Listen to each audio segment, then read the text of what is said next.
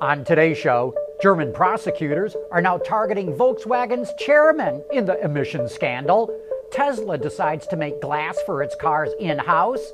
And Bob Lutz predicts that car sharing will completely change the automotive industry.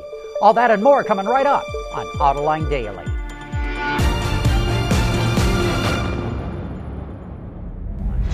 This is Autoline Daily, the show for enthusiasts of the automotive industry. Even though the Volkswagen emission scandal broke more than a year ago, we're a long way from seeing the end of this story. Now, German prosecutors are going after VW's chairman, Hans Dieter Pötsch. They accuse him of not announcing in a timely manner that the company was under investigation. That is considered stock manipulation. VW sat on the news for a couple of weeks before admitting that it was caught cheating by the U.S. EPA. You know, we here at Autoline were always curious about the timing of the disclosure. It was the EPA that made the announcement one day after the press days at the 2015 Frankfurt Auto Show.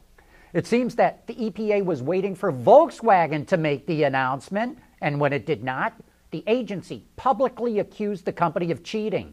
VW denies that it broke the law in how it disclosed the information.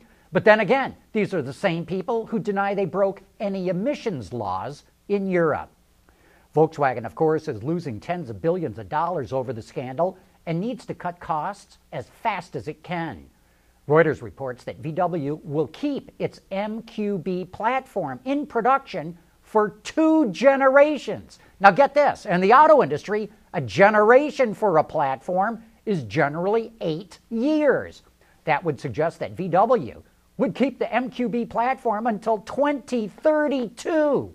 Other reports say that Audi will move the A4 and A5 onto the MQB platform because VW wants to build 7 million vehicles offered every year, up from 2 million in 2014.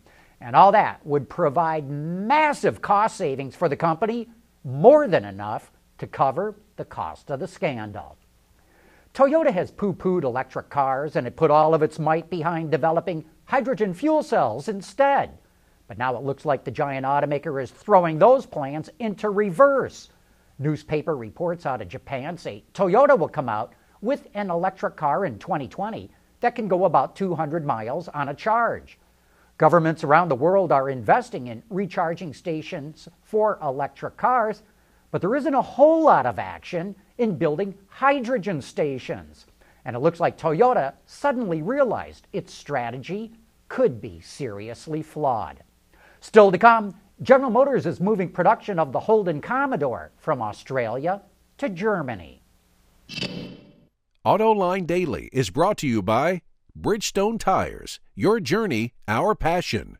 Dow Automotive Systems, advanced materials that deliver better results. And by Lear, a global leader in automotive seating and electrical systems. Nissan has come up with some ways to repurpose used leaf batteries, but here's something far cooler than anything the automaker came up with.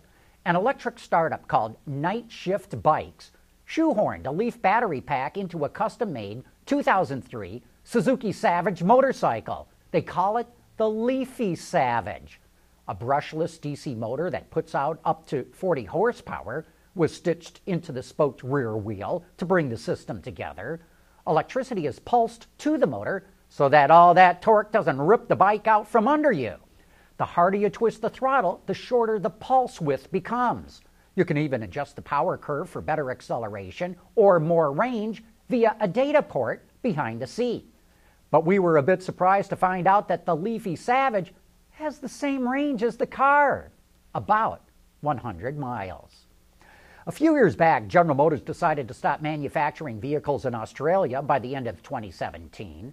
That means the iconic Holden Commodore, which has been built down under since 1978, will now be imported into Australia. Wards reports that the all new model, which goes on sale in 2018, will be produced in Germany.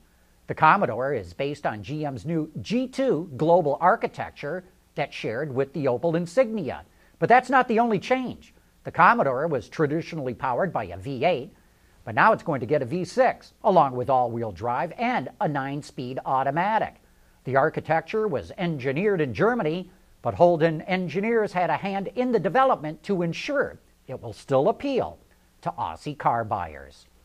Tesla makes a lot of parts in house, and now we can add glass to the list. Elon Musk recently confirmed it has come up with a new type of glass. Not only will it be used in solar roof tiles for buildings, the new glass will make its way onto the Model 3. And man, does this glass look strong, as you can see in this video. No word yet what makes this glass unique or where it's going to be used on the car, but the Model 3 does have an awfully big glass roof. Coming up next, Bob Lutz says car sharing is going to change the automotive industry as we know it. For the people at Dow, racing is a sport and a science. We enjoy one and learn from the other. But like most competitive people, we like winning at both. This is the human element at work. Dow. Last week on Autoline After Hours, we had none other than Bob Lutz as our guest. He shared his thoughts on a wide range of topics, including how car and ride sharing will impact both car companies and car owners. And listen to what he had to say. Car sharing services um, can have an impact on car ownership because say you you pay for a service which depending on your weekend needs you can either take a Tahoe or take a Camaro convertible or take a Corvette coupe or whatever happens to suit your needs at that particular time you just call up and say um, I'm a member of this group that has access to you know it probably goes by points. You know, more, more expensive vehicle, they deduct more points. But I, I could see that that would have a, a potential effect on car ownership.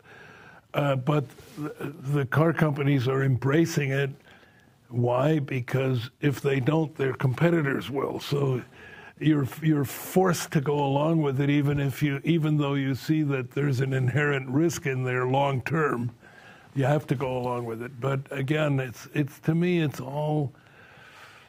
I'm I'm glad to see uh, General Motors and Ford embracing all this new technology and these new ways to use vehicles and these new ways to uh, conquer the problem of efficient surface transportation, even though they know that they may be potentially contributing to their own demise. Mm.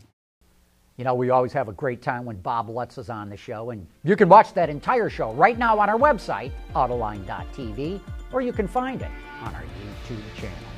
But that wraps up today's show. Thanks for watching, and please join us again tomorrow for the latest news in the global automotive industry.